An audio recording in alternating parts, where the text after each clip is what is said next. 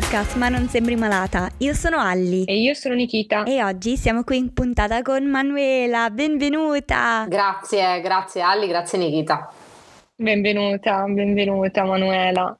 Siamo contentissime che sei qui con noi oggi. Vorresti presentarti a chi sta ascoltando? Come ti chiami? Quanti anni hai? Da dove vieni? Che fai nella vita? Sì, allora io mi chiamo Manuela, ho 35 anni appena compiuti, giusto ieri. E sono originaria di una città mh, della Calabria, Reggio Calabria. Sono un'astrofisica e sono mamma di un bambino bellissimo che si chiama Mario, ha due anni e mezzo in due parole, ecco chi sono. Bellissimo. Ma in innanzitutto tanti auguri anche se in ritardo. Ieri era anche il compleanno di mia mamma, tra l'altro, quindi ah, okay. tanti auguri. auguri anche alla mamma. Ecco, grazie. E, ehm, oggi però sei qui per parlare eh, di te e del tuo bimbo, del tuo splendido bimbo Mario, giusto? Sì, sì. vorrei raccontarvi un po' la sua storia, la sua storia che è una storia di rarità, quindi non saprete dove cominciare. Veramente in due anni e mezzo Mario ha, ha vissuto tantissime cose, ci sta insegnando tantissime cose e ci sta permettendo anche di, di, di sognare in grande, nonostante eh, una diagnosi che è, è pesante comunque da, da, in qualche modo da, prima da accettare, poi da gestire, da metabolizzare tutto quanto, però grazie a lui noi stiamo correndo come dei treni, parlo al plurale perché c'è anche mio marito in questo che insomma siamo insieme e ci, ci facciamo forza a vicenda. Eh, Mario sicuramente è lui nostra, il nostro perno eh, che ci aiuta insomma ad andare avanti. Che bellezza, che bellezza. E, ehm, domanda, come eh, è stato diagnosticato Mario? Come si chiama la malattia di Mario? E come ve ne siete accorti? Eh, parlacene un po'. Sì, allora, eh, Mario ha una diagnosi di malattia genetica rara e si chiama, la malattia si chiama sindrome CHOPS. Il nome è quasi simpatico, è un po', insomma, fa, fa magari pensare a Chip e Chop o uno se cercava, se cerca su internet CHOPS, sono, magari si trovano le bracciole di carne. In realtà è una diagnosi bella pesantuccia perché la parola CHOPS è un acronimo e ogni lettera eh, indica un sintomo che ha questa, questa malattia. Eh, gene- I genetisti che hanno scoperto la sindrome non hanno voluto dare il loro nome, come spesso succede in questi casi, ma in realtà hanno voluto un po' riassumere le caratteristiche principali. Quindi c'è la C, io adesso tradurrò in italiano, ovviamente l'acronimo è un acronimo inglese, eh, la C sta per ritardo dello sviluppo, la H per difetti cardiaci la O per obesità, la P per eh, coinvolgimento polmonare e la S per displasia scheletrica. E Mario ha iniziato a, ad avere i sintomi di questa malattia sin da quando è nato praticamente perché come ogni malattia genetica ci si nasce, eh, il tuo DNA eh, a un certo punto subisce questa alterazione durante la fase embrionale e quindi Mario è nato con, con questo DNA alterato e sin da piccolissimo ha iniziato a soffrire dei sintomi della, della CHOPS anche se non sapevamo effettivamente che fosse questa la malattia, non sapevamo il nome. E, infatti la prima cosa, eh, circa i cinque mesi di vita, Mario ha avuto um, una diagnosi di malformazione cardiaca congenita che ha comportato due interventi cardiochirurgici, uno circa i sei mesi di vita e l'altro quando Mario aveva un anno e mezzo. E quindi insomma già questo basterebbe a dire, insomma, a raccontare in qualche modo la difficoltà della vita di un bambino così piccolo che si ritrova in sala operatoria da solo a dover fare un intervento a cuore aperto con tutto quello che poi ne è conseguito, perché le ospedalizzazioni sono state molto lunghe, globalmente siamo stati circa quattro mesi in ospedale, su un arco di tempo di un anno e mezzo, capite bene come una frazione significativa della vita di Mario. E poi lo scorso gennaio finalmente è arrivato il nome di questa malattia, perché naturalmente i dottori, quando Mario insomma, è stato ricoverato per gli interventi al cuore, i dottori hanno iniziato a palesare un po' di dubbi, eh, a dirmi signora guardi ricordi, secondo me potrebbe esserci qualcosa di eh, più complesso dietro, non è solo la problematica cardiaca, noi sospettiamo una sindrome genetica di qualche tipo, non sappiamo quale sia, però abbiamo dei sospetti. E quindi Mario ha iniziato a fare delle indagini genetiche da subito, quindi da, dal primo intervento al cuore che aveva circa sei mesi. E i risultati sono arrivati eh, a fine gennaio di quest'anno, 2023 eh, con questa diagnosi di sindrome CHOPS. Quindi ecco un po' il percorso che ha portato a scoprire che cosa Mario avesse. Poi lui come, lui come, come manifesta, che vuol dire avere la CHOPS, eh, vuol dire che Mario pur avendo due anni e mezzo non cammina e non parla. E per arrivare a raggiungere delle fasi dello sviluppo che sono naturali e che gli altri bambini raggiungono senza sforzo, senza difficoltà, lui deve insomma penare, deve fare fisioterapia, deve fare logopedia, ehm, quindi diciamo, ha un impegno costante di tutti i giorni, e sempre poi col dubbio perché non sappiamo effettivamente quanto e che cosa uh, potrà fare in futuro, però naturalmente noi crediamo in lui e quindi cerchiamo di dargli tutti gli strumenti che servono per, per fargli raggiungere la, l'autonomia. Quindi questo un po' in due parole. Cavoli, cavoli. Eh, che tra l'altro è una malattia ultra rara, come stavamo dicendo prima nella nostra chiacchierata, Manuela, giusto? Sì, sì, sì, infatti, perché si parla di malattie genetiche rare, però secondo me bisognerebbe fare una classificazione dentro la classificazione, nel senso che, ad esempio, questa che ha Mario conta nel mondo circa 30 casi, quindi stiamo parlando eh, di un'incidenza inferiore, in realtà non nota addirittura, però se volessimo è inferiore ad un abitante per milione, quindi vuol dire che davvero è, è cercare come lago, un ago in un pagliaio è una manciata di persone sulle, sulle, sparse sull'intero globo, con questi bimbi che vanno dalle, dagli Stati Uniti all'Australia, Nuova Zelanda, quindi un po' da tutti i posti del mondo. Domanda, al momento eh, che avete avuto un nome a ciò che aveva Mario, che avete avuto una diagnosi, cosa avete provato tu e tuo marito? Allora, è stato un misto di, di emozioni, perché da un lato mh, è stato come se tutto il mondo, cioè il mondo ci è crollato addosso, sicuramente. E questa sensazione è durata poco, perché poi in qualche modo abbiamo pensato che dovevamo reagire ed è anche seguita a una sorta di sospiro di sollievo perché noi avevamo cioè, questo mostro, chiamiamolo così, eh, della sindrome, aleggiava già nelle nostre vite da quando Mario era entrato in ospedale per gli interventi al cuore. I medici continuavano a dire e a spiegare ogni stranezza del, di quello che succedeva lungo il suo percorso di cura come dovuto a questa fantomatica sindrome, e il che è stato molto frustrante per i primi mesi di vita di Mario perché diciamo effettivamente ma se non c'è una prova certa, scientifica, come fanno a dire che, si, cioè che, cosa, che cos'è la sindrome, cos'è? e quindi poi avere alla fine un nome in qualche modo è paradossale, veramente paradossale, ma è, ci ha fatto tirare un po' un sospiro, non di sollievo, forse sollievo non è la parola giusta, però un sospiro, come a dire ok, adesso so contro, contro cosa devo combattere, adesso un nome e non, è quello che ho pensato subito, eh, qua posso diciamo parlo in prima persona perché forse per mio marito il percorso di, di, di accettazione è stato un po' più lungo, però io ho detto ok, adesso che c'è un nome non può essere che non faccia la differenza. I medici mi avevano sempre detto era assicurata, signora non si preoccupi, anche se cioè, il sapere il nome non cambierà nulla perché quello che state facendo sta, è già giusto, non c'è altro che possiate fare, non c'è altro che possiate aggiungere alla vita di Mario. Invece io quando ho avuto poi il nome scritto nero su bianco ho detto col cavolo, ora col cavolo che non cambia la vita di mio figlio o, o la vita degli altri bambini che hanno questa malattia. È impossibile che nel 2023, con gli strumenti che ha la scienza oggi, che avere una diagnosi non faccia assolutamente nessuna differenza. E quindi ecco, questo è tutto quello riassunto in poche che ho provato in quella, come dire, paio di ore eh, dopo la telefonata con la genetista, in certo. cui lei mi certo. diceva, eh, signora, il bambino ha la sindrome CHOPS. Mm, mamma mia, mamma mia.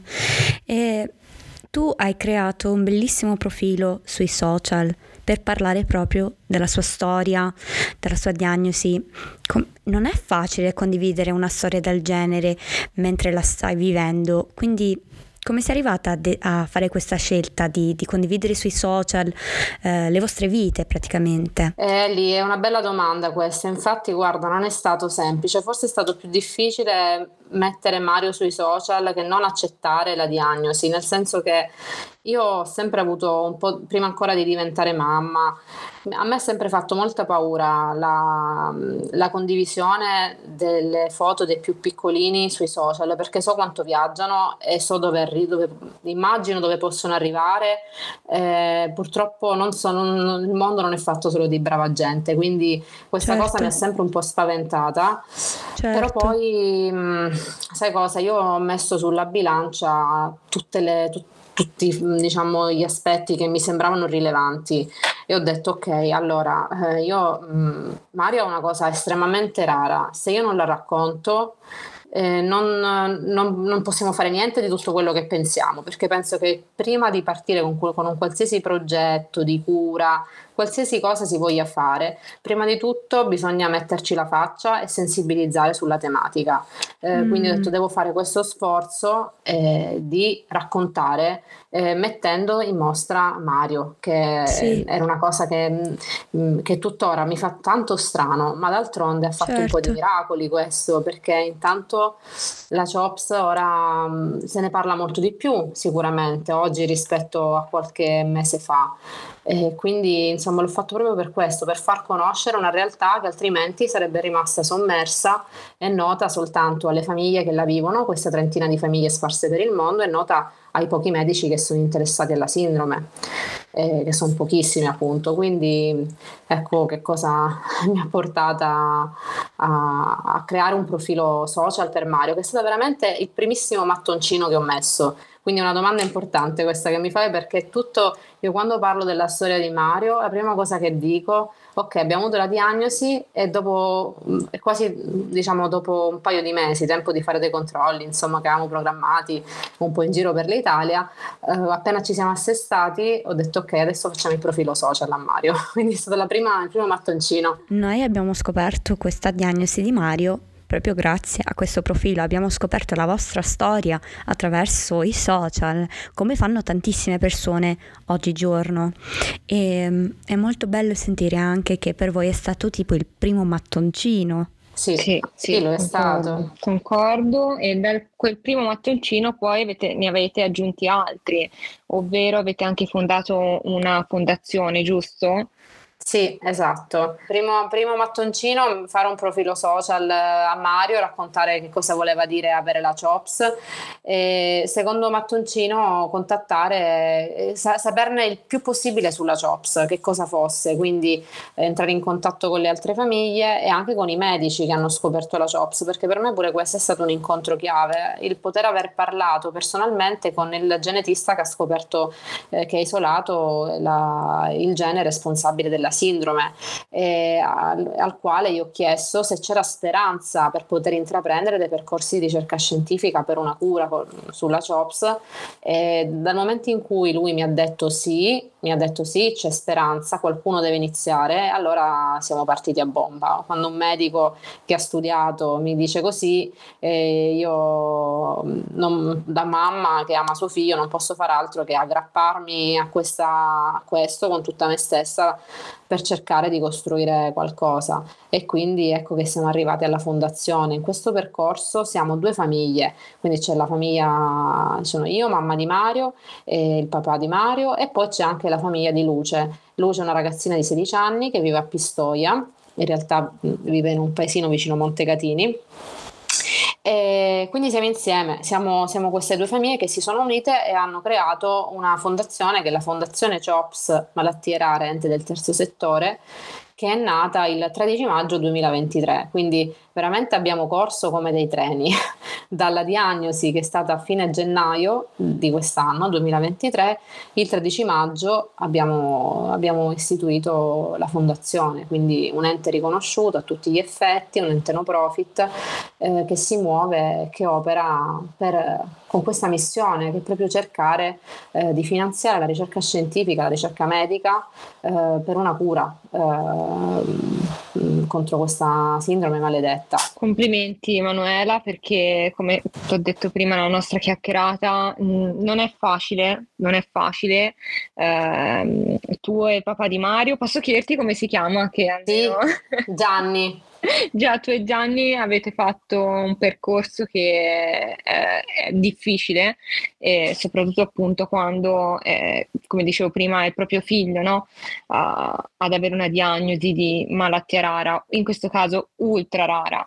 E, quindi ti ringraziamo tanto per, innanzitutto per essere stata anche con noi oggi e per aver raccontato tutto ciò, perché comunque immagino che ci sia tanta sofferenza anche dietro no? nel raccontare e tanta forza e, e tanto coraggio. E, um, siete una famiglia bellissima e vorrei chiedervi, sì, vorrei chiedere um, se hai un messaggio per uh, dei genitori che magari si trovano nella vostra stessa situazione o anche simile. Sì, allora io guarda, in, in, questi mesi veramente sono entrata in contatto con tantissime persone e ho incontrato anche genitori che si trovano a vivere delle situazioni simili a quella che stiamo vivendo, che stiamo vivendo noi, perché eh, le malattie genetiche sono dette appunto rare, ma se le mettiamo tutte insieme eh, i numeri sono impressionanti, cioè si arriva a cose del tipo 300 milioni di malati rari in tutto il mondo,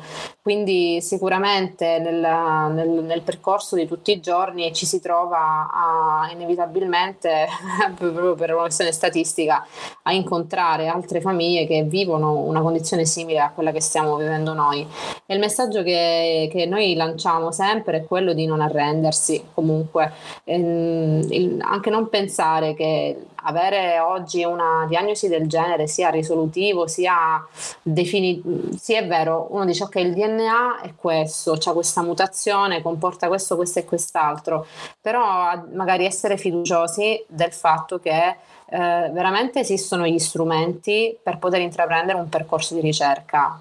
Sicuramente è un percorso lungo, un percorso che richiede tante energie, sia in termini economici, in termini di persone che si mettano a disposizione no, di questo di questo viaggio, del, dello studio che va fatto, ma vale la pena tentare, secondo me, per provare a cambiare le sorti eh, dei, dei, propri figli. E se non, saranno, se non sarà Mario, io mi auguro che la generazione successiva possa beneficiare insomma, di quello che, che noi stiamo facendo. Esiste la terapia genica eh, c'è lo screening farmacologico, ci sono cose molto concrete veramente che si possono fare.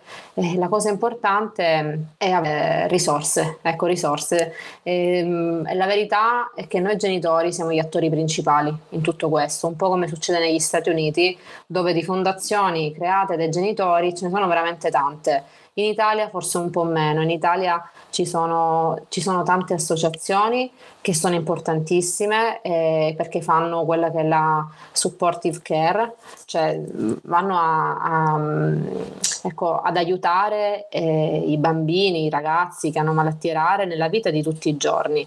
Però poi secondo me ci si può anche orientare su un fine che è ancora che è un po' diverso, che è quello che riguarda proprio la ricerca medica eh, per una cura, per arrivare a trovare una cura quest- contro queste malattie.